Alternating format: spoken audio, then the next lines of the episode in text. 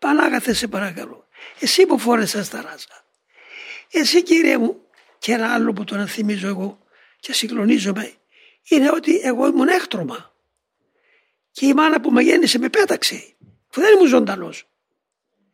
Και ήρθε ο Χριστός με πήρε ο ίδιος στα χέρια του και με ζωντάνεψε το έκτρωμα.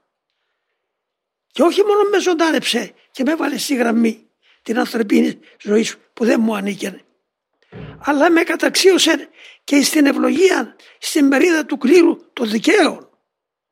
Ε, λοιπόν, τούτα τα ενθυμίζω και τούτα λέω. Λέω τώρα Πανάγαθε, τι να κάνω τώρα; Να διώξω αυτά τα καλά παιδιά τα οποία η χάρη σου τα έχει φωτίσει. Ε, να τα πάρω μαζί μου. Αλλά πού να τα βάλω; Τι να κάνω; Ποιον τρόπο να διαλέξω.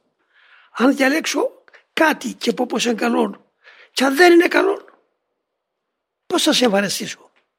Να πάω σε σκήτη, να πάω σε καλύβα, να πάω σε μοναστήρι ξέρω εγώ.